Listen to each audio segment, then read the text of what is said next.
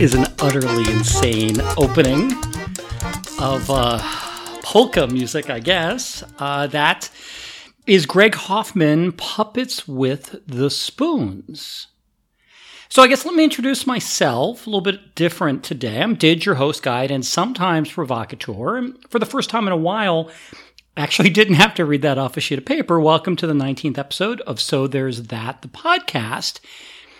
What I usually do now is I usually introduce my sidekick and co-host, Dante. But he's not here. Um, he's at college, and um, he is sort of on hiatus from the podcast. And this has been um, this has been tough on me. I mean, all parents go through this, so it's not anything unique for what I go through. But this has been challenging. So what we usually do at this point, we talk about, hey, how was your week? And and you know, Dante talks about his week, and then I, you know, I talk about mine. And um, so, uh,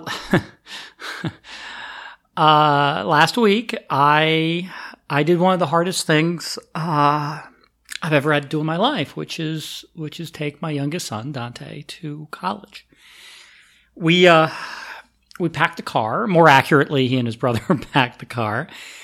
As I was trying to get the podcast last week ready uh, and and live and and featured on on Facebook.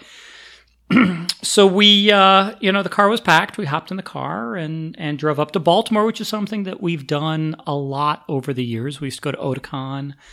Uh, we used to go to Inner Harbor to to see the ships, to go to the Baltimore Aquarium. And so it it's part of our family history making this drive up 95. And we passed by a pineapple that's on the top of a building and it's it was something that when the kids were young, every time we drove past, driving back from Philly to see my folks or whatever, uh, whenever we saw the pineapple, we'd wake the kids up and go pineapple, and um, and so we saw it, and it was it was really bittersweet. I mean, it was awesome. It was awesome, but you know, you you kind of realize it's kind of the last time that we're doing it together. So we drove to MICA. You know, for those of you who have who have um, listened to the podcast before, know that Dante got accepted to to MICA. Uh, those of you who who haven't, I guess let me explain. MICA is Maryland Institute College of Art. It's a uh, it's one of the top six art colleges in the country, which as I like to say, probably means it's number six, right? Because if you're, you don't tend to say you're top six when you're actually number two. Uh, but still, phenomenal school, phenomenal school.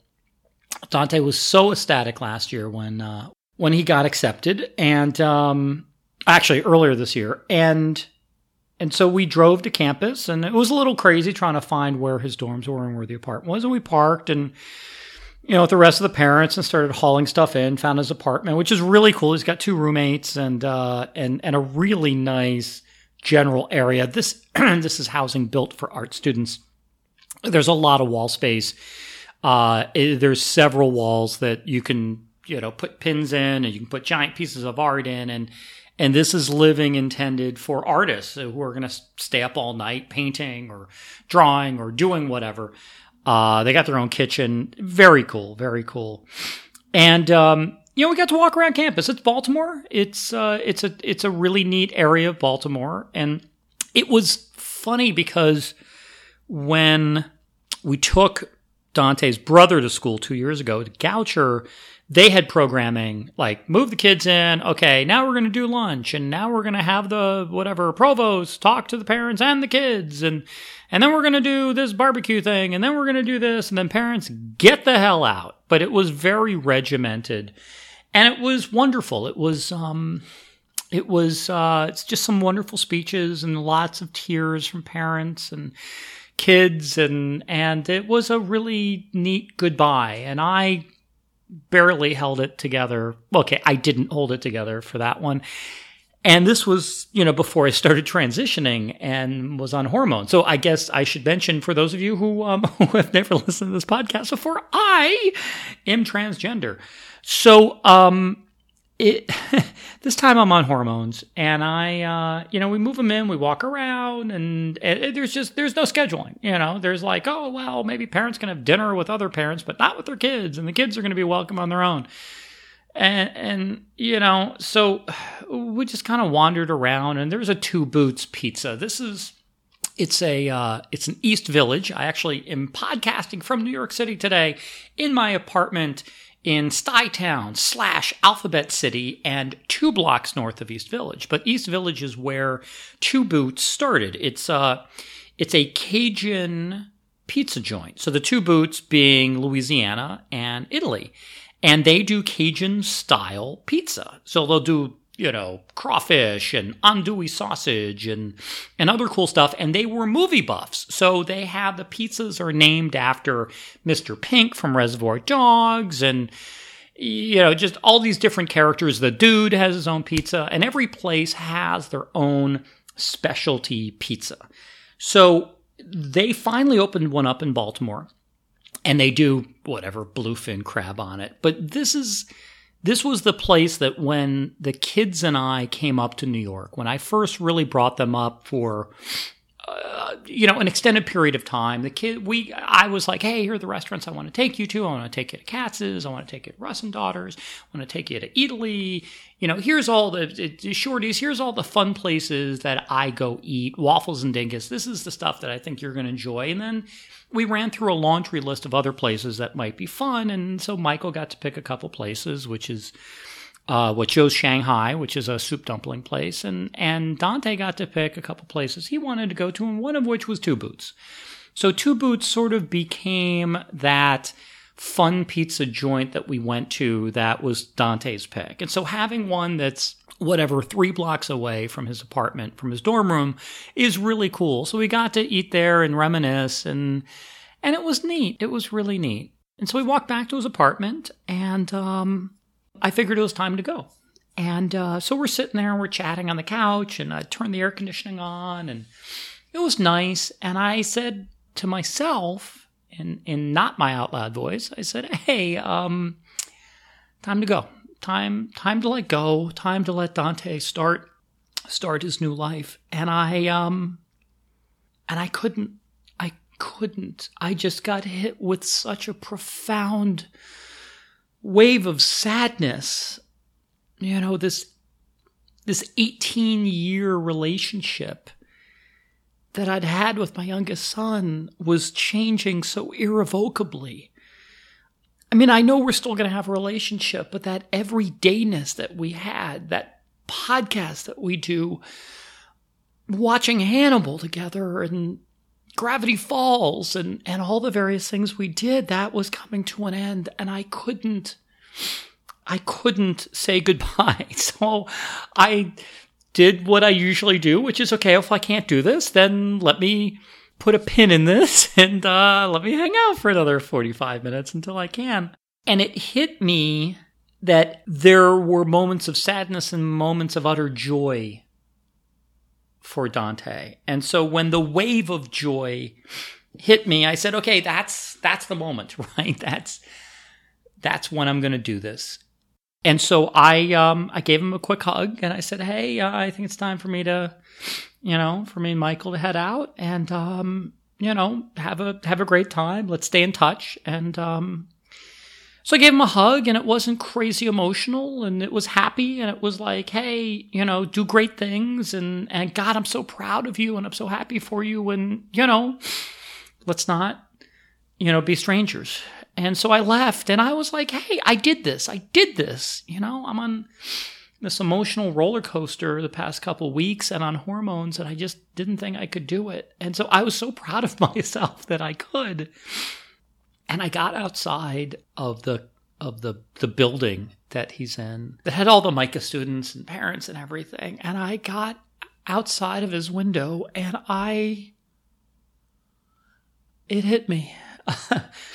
and I I lost it and uh, and I, you know, I told Michael to hang on because the car was however many blocks away, and I I just I put my hand over my eyes so that people couldn't see, and I tried to compose myself, and I tried not to have too many tears stream because I didn't want my mascara to run. And uh, and I finally composed myself, and uh, we went back to the car and and drove home. So that that was that was my Wednesday, and you know I'm busy when I'm working. I'm crazy busy, and when I'm not working, I'm crazy busy. So so the next day, Michael and I drive two and a half hours to Salisbury, Maryland, because of the arcane rules that exist in Maryland. So, in Maryland, to get a driver's license, not only do you have to go through this, you know, traditional, oh, here's the written driver's test, but you have to take like a classroom course for a week, and then you have to do driving for a week, and then you have to have your parents fill in a book explaining how many hours you've driven and in what conditions and yada yada yada. And they're very strict as to how many hours you have to put in before you're even allowed to go online and schedule a driving test. So this has been going on for a while to get michael his uh, his, his, driver's license. And so he scheduled as soon as he could it, it, it's two months out scheduling your driver's test the only place we could find before college started was in Salisbury, Maryland. And this is Eastern Shore, Maryland. This is literally two and a half hours driving around the Beltway, driving through Annapolis, driving across the Chesapeake Bridge, and then you have another hour to get to to get to Salisbury. So again, two and a half hour drive. That was Michael. That was Michael doing it. And it's so weird for me because I I grew up in Pennsylvania, and the driver's test was really simple. Like you did the driver's, you know, you did the written test and, you know, whatever, it came back and you passed. And then it's like, okay, so whenever you want to take the actual driving test, you go and you just, you get in line with your car. You don't like go inside and stand in lines. You just, the cars are parked there and the engines are running and whatever. And then you go in, you drive through a little obstacle course, boom, you pass and you're done. So this is such an alien thing to me. So I, look, I was thrilled for him, and I, it was great to be able to spend some additional time with him before his college started, before I finished my move to New York. So we had a really nice time, and it's so funny because we got there and he was so nervous. I mean, he was so. I've never seen Michael that this this nervous before, and it's weird because he's like such a terrific driver. I mean, he's been doing this for a couple years now, and and I'm believe me, I'm a tough grader, and I am wildly, wildly impressed with with his driving. So we finally, you know, we get there and we scheduled for his driver's test and it starts like an hour late. And so he goes in there and we drive the car around and he goes, okay. So, you know, everyone's like, hey, thanks. So why don't you go inside, sit down and Mike will be back in half an hour. I'm like, okay, great. So I go inside. I'm like, okay, well, let me sneak into the bathroom and, you know, because there weren't a lot of people there. And again, it's Eastern Shore. I didn't know if people were going to have an issue, but people were really nice. I used the women's room. It was cool. And so I come out and I see Michael trying to find me. And I'm like, what the hell just happened? Did he just fail in record time? Like, did the nerves get to him? And so he goes, oh my God. So, uh, the brake light is out. And so they're giving us an hour to get it fixed. Um, otherwise, like, we have to reschedule. And he's totally freaked out. And I'm like, okay. And they're like, yeah, apparently there's a Kmart across the street. I'm like, great. So we hop in the car and and you know we get we get a screwdriver because I'd clear the car out of everything because I'm moving, and uh, and bought a brake light and uh, undid a couple screws, pulled the light back so I could get to it, popped it in, fixed. And Michael is so impressed with me. Number one, that I can like fix the car, and number two, I was totally unstressed. And I'm like, look, I grew up you know, with cars in the 80s, where, you know, almost every car I had was from the 70s, pre catalytic converters. And so you did all of your own repairs. You know, you replaced alternators, you replaced regulators, I, have replaced U bolts, you know, whatever you needed to do on your car, that's how you did it because cars were cheap. And the only reason they were cheap is because you did all of your own damn repairs. So we get this done. We're back 15 minutes later. We kind of get back in line for it. And, um, and he takes his driver's test and he's not anywhere near as nervous anymore because the worst thing that could possibly happen sort of happened, which is the car won't work. And uh, so he took the driver's test and I sat outside this time and I'm chatting with other parents and and he comes back maybe 20 minutes later and he parks. Great parking job, by the way. And best of all, the kids there because I'm a proud parent. And he comes by and he, he he does the Rocky with his arms in the air, and he passed. And it was, I was so proud of him and so happy for him. And you know, there's a bittersweetness when your kids grow up, but there's this there's a sweetness to it, and you're just uh, just over overjoyed that this is something he's been working on all summer to try to get to, and it's just every step of the way has just been so hard. So anyway, joy, joy, joy there, and we drive back, hit a bunch of traffic, and kind of get back late, but he got his driver's license. So that's that's Thursday. Friday, we get up early. We go to the MVA Maryland Vehicle Administration because I don't need a car now that I'm moving to New York, and so I decided to gift him the car. And so we go there. We get there at 8:30 in the morning. The moment they open, there's a massive line out front, and I'm like, "Oh no!" And uh, the line moves pretty quickly, and uh, we do all the paperwork. And of course, the the woman working behind the counter hollers at Michael because he he's made a mistake in filling out one of the forms on the title, and and scratched his name out. And she's like, "Oh, you could void the title." It really, really got on his case, and he's like, "I'm sorry, I'm sorry." And so 25 minutes later, uh, he is the owner of a 1998 Mercury Mountaineer with 195,000 miles on it, but a V8.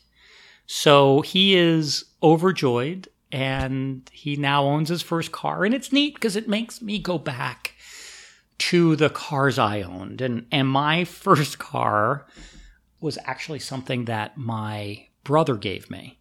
Uh, it was a 1970 Galaxie station wagon with with wood paneling and this thing was beat to shit, man. It was falling apart. It, I parked it. It got uh, in Philadelphia when I was in college, and it got hit by it like uh, a um, garbage truck, and it took the back left quarter panel and it put it on top of the car. So I had to reconstruct my back left quarter panel by using a crowbar, getting all the metal pieces back in, rewiring all of the lights, using styrofoam and duct tape so that the angles look nice. But I love that car. Um, it was a piece of crap. The radiator didn't work well, and and it, it, the heat never worked.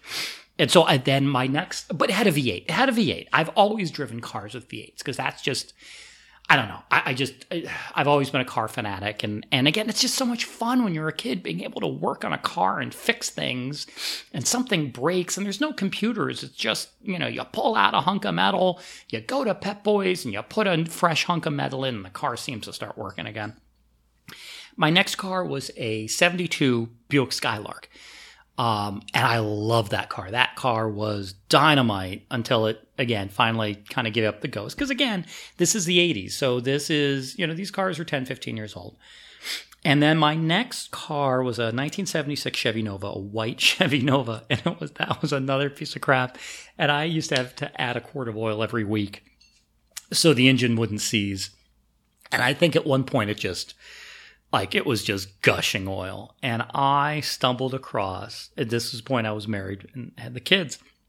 I stumbled across a 1968 Ford Mustang, 289, British racing green. Oh my God, did I fall in love with this car? And it was my pride and joy for probably four or five years. I mean, the car would overheat when if you hit too much traffic and and I finally got a whole bunch of repairs done. I mean, it was a total money pit, but I loved it and the kids loved it. And it was so much fun to drive and it had such terrific pickup. And I finally got to a point where I had made enough repairs that the car was in pretty good shape. So I finally said, well, screw it. Let me replace the windshield. And so they replaced the windshield because it was all dinged up. And it turns out that however they replaced it, the sealant didn't work and they couldn't figure out how to get the sealant to work, such that every single time it rained, the windshield would drip on the bottom through the body of the car onto your feet. So not only do you have anxieties driving that you're going to hit a backup and your car's going to overheat. You have to throw the en- throw it in neutral and you have to rev the engine. But if it starts raining, then you're going to get wet feet, wet shoes, and God forbid you're going in for like a meeting, like a real meeting where you have to dress nicely and you're wearing dark socks. Oh my God, I would have these blue stains on my feet for weeks. So anyway, it, it, that's the way American love affairs with cars where they drive you nuts, but uh, but they're awesome. So it's it's weird now because I'm now for the first time since college, first time probably about. I mean, I hate to say it, thirty years. I don't have a car. I don't have a car, but seeing Michael's face and taking a picture of him with his first car just you get that flashback to when you owned your own car and you got to drive solo for the first time. So I'm so happy for him and uh and it's a V8. So that's pretty cool. So anyway, that's that was Friday morning. We finished packing the car and this is my move to New York. You know, like everything I'm taking from the house, I'm taking. Michael's going to return on his own, pack his own car, head up with some people to go into college, but this is it for me. This is it for me. So we get everything in the car, barely. Oh my God, jam the car full. And so it's time, it's time to take Shadow, my cat, and move her, you know, whatever, 200 miles and four hours away from a suburban environment with a backyard and rabbits and mice and a fence that she can prowl around to the 10th floor New York City apartment that doesn't have a door to the backyard, you know? And and so we we try to coax her into a box and she starts freaking out because cats don't like when you move. They're like, "Hey, what the hell's going on here?" Cats like consistency. Nervous as cats, right? You change anything, cat starts getting nervous. So the cat starts to freak out. So I said, look, let's just we'll let the cat go outside for a few minutes. We'll call her, we'll come her back in. She'll understand that like we're not we're not trying to grab her, do anything, and then we'll put her in the car. I don't need a, you know, a cat carrier. Who needs a cat carrier? I've moved 25 cats in my day. I never needed a cat carrier. All we need's a good box. Well, this cat doesn't like a good box. Every other cat I've had loves boxes. This cat, no. And she wedges her head in the corner of the box to pop it open, right? So she disappears for literally two hours. Not one of my best choices, not one of my best decisions we finally, finally find her, coax her back in, toss her in the box, take her to the car. She is screaming and howling in the box and throwing her body against it, trying to pop out. So Michael finally gets her in the car. We close the doors. I lock everything up, grab my last thing, wave goodbye to the house, and hop in the car. We let the cat loose and she is freaking out. And she is, she climbs up onto the stacks of stuff and she starts panting. Like panting. And I'm like, what the hell is going on? Is she having a panic attack? So I had Michael look up, you know, on his iPhone, like, hey, what's this? And it turns out when cats get really freaked out, they start panting. So she is in view of my rear view mirror. That's what I can see, right? And she is panting for the first half hour of the drive. And when she's not panting, she's howling. And when she's not howling, she's meowing. And I'm like, this, this is going to be a fun drive because not only is it annoying, not only is it heartbreaking, but it's frustrating, you know? And it's just like, I don't know what the hell to do. So fortunately, after about an hour, she calms down and just kind of sits there and glowers at me through my rearview window. And, uh, you know, it's kind of like she resigned herself to her fate. So we finally, after four, four and a half hours, uh, get to New York. we try to put her back in the box and she just, we get her in the box and then she pops her head out through the corner. So Michael just grabs her. The cat adores Michael and so just starts petting her and just holding her. And so we pull up probably like 100 feet from the front door of the apartment. And that's all we worry about is how do we get the cat in? Cat's unhappy, but we get her up, we get her into the apartment. She's freaking. Not as badly, but you know, like new place, you know, imagine it from her perspective. You know, we've kidnapped her. We've been kidnapped, apparently. And when she comes out, she's not home. She's in this foreign place, which happens to have some furniture that has her scent on it. So she finally starts to calm down.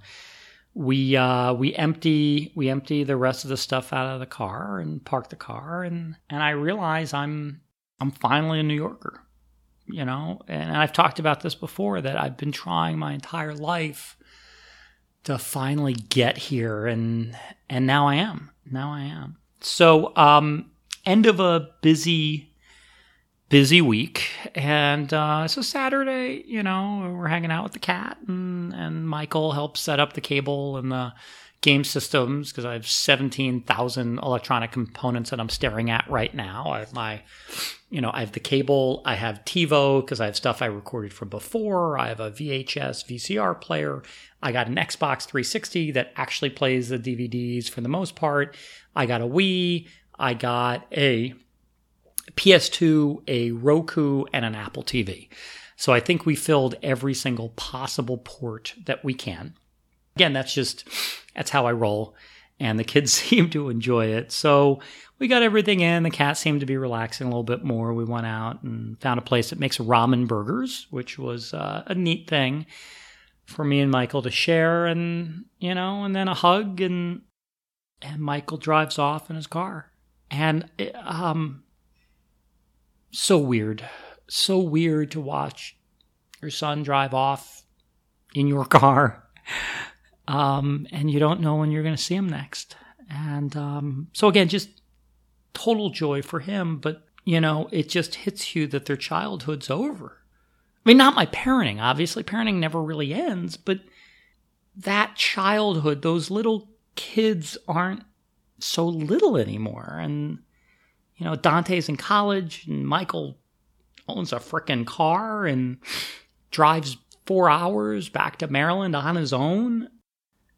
So that's where I am now at a at a crossroads. So uh, instead of corrections and updates and mailbag like I usually do, um, this week I'm just gonna go straight into the topic du jour because I just I just don't have it in me to talk about inane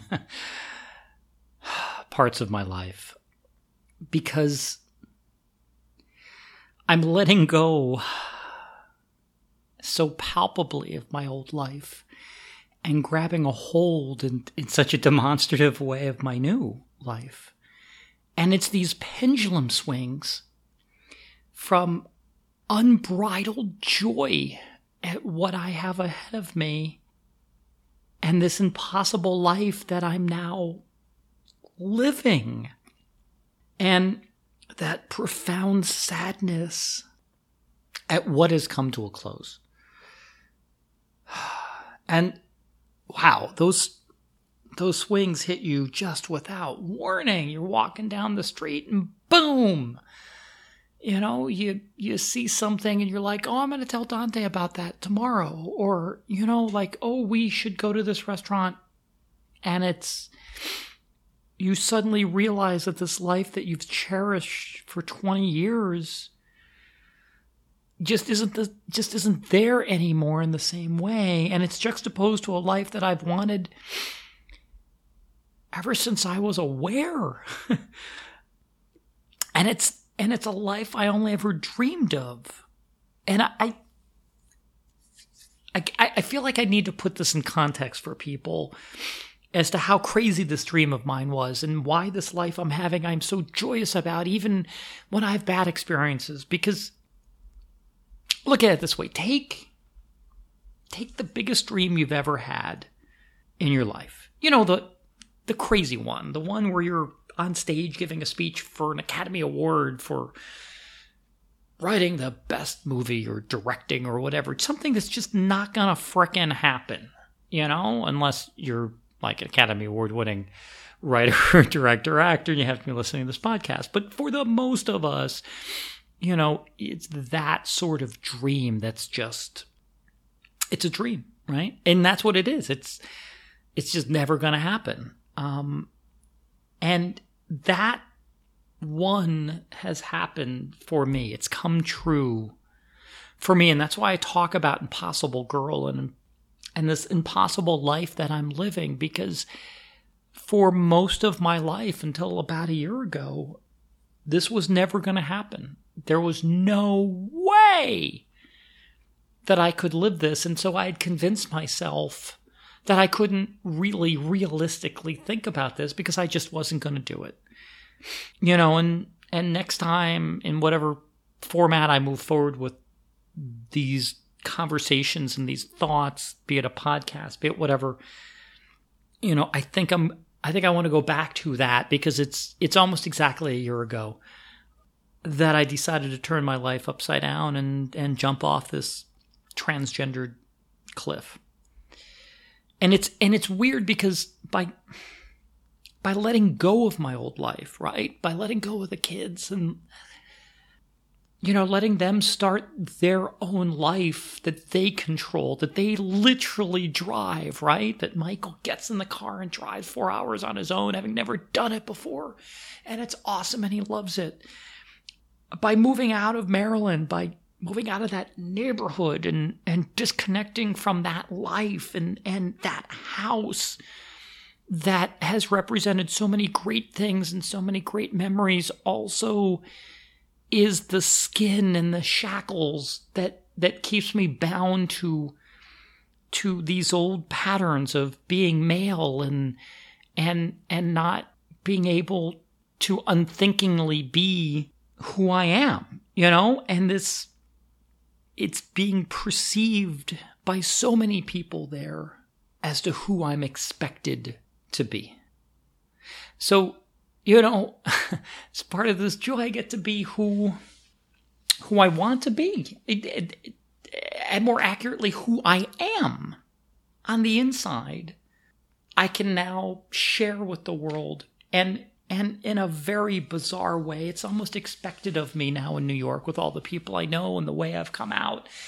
And um and it's awesome and it's joyful and it's crazy and I literally can't stop smiling. I mean, it's the number one thing people say to me is just, "Man, you just you look so happy." And I am. And I am. And it led to a decision as I was doing my final packing because I've talked about this previously that I, I, used to have a stash of women's clothes in the closet that I kept hidden that for you know weekends when no one was around I could dress up and and I had flipped that script such that I've been living full time female since the beginning of the year. So that's whatever you know pushing eight nine months now. And um and so I was going to have a stash of male clothes for emergency purposes, whatever the hell that means, funeral clothes, as I sort of dubbed them. And I decided, no, this is who I am. I'm not going back. I can't even imagine going back because I can't anymore. It, it's the concept of what's been seen cannot be unseen. So I couldn't bring that bag of clothes just in case. And I was just like, screw it, you know, not to do it, right? and it is a joy that I've sort of stood up to my own life and said, this, I've never been happier, literally, never been happier. And this is the path I've chosen. This is the path I'm going to go down, and no backsies, no backsies but at the same time, again, that pendulum swing that when I have these neat things or I'm queuing up Hannibal, you know, I'm I'm just devastated that I'm not going to see Dante tomorrow. You know, because being divorced and having you know joint physical and legal custody, you um you don't see your kids every night. And now Michael's in school. So with Dante, it's not seeing him for a weekend, not seeing him for three days, not seeing him for a week is it happens. But you're always going to see him in a couple of days. And I don't, and I forget.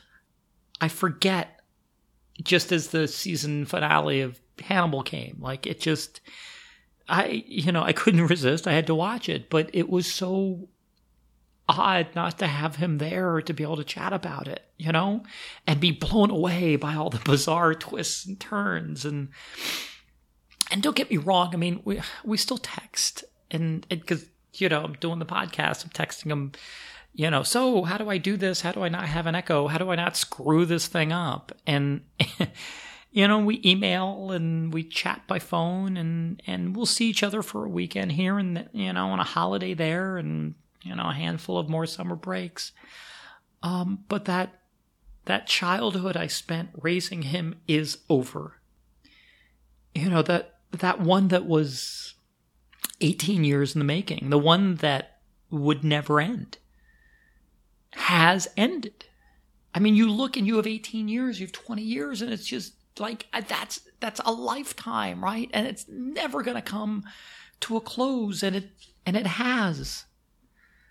And it's like aging. I mean, it is aging. You know that you never think you're going to get old and and then you you turn around and you are. and in such a profound way, in such a profound way when you drop your youngest off at college and your oldest drives off in your car and you change cities and genders, it really hits home. And you're so proud of them, right? Time to fly. and you're so happy for them. I mean, I, honest to God, I, I couldn't be prouder of Dante and Michael. And I am blessed on so many levels to have such such a good relationship with them to this day. You know, that time that time has come to an end. And that pendulum that pendulum has swung once again for me, you know, the, the good and the sad.